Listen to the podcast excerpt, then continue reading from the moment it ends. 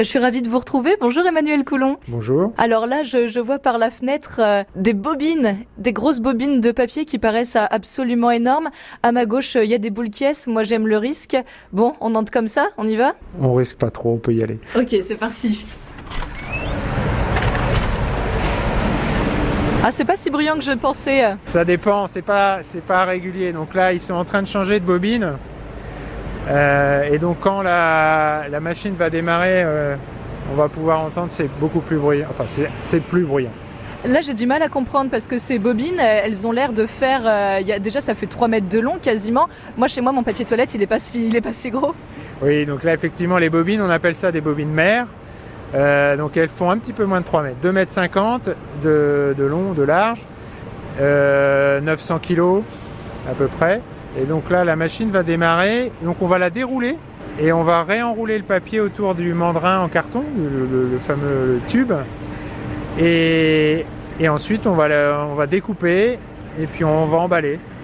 Là, par exemple, un tube de cette taille-là, ça fera combien de rouleaux à peu près ? Ah, alors là, ça va dépendre du type de produit qu'on fait, mais disons que pour une bobine d'essuyage standard, on va en faire 900 000 dans une bobine. Mais si on devait faire un essuie-tout ménager, on en ferait 2 ou 3 000. Ce qui paraît absolument énorme. Là, la machine à ma gauche vient de s'emballer, reliée par des tuyaux. Si je mets la main entre, ça fait quoi ? Il faut mieux pas essayer. C'est reparti, ça s'emballe.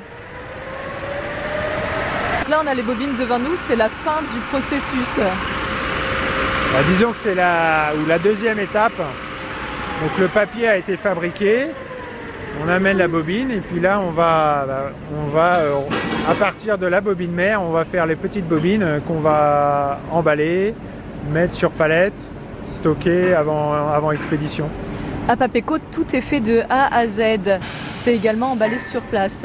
Oui, en fait, on est ce qu'on appelle une usine intégrée. Donc, on part vraiment de la poubelle, du papier récupéré, jusqu'au produit fini, emballé, étiqueté et prêt à l'utilisation.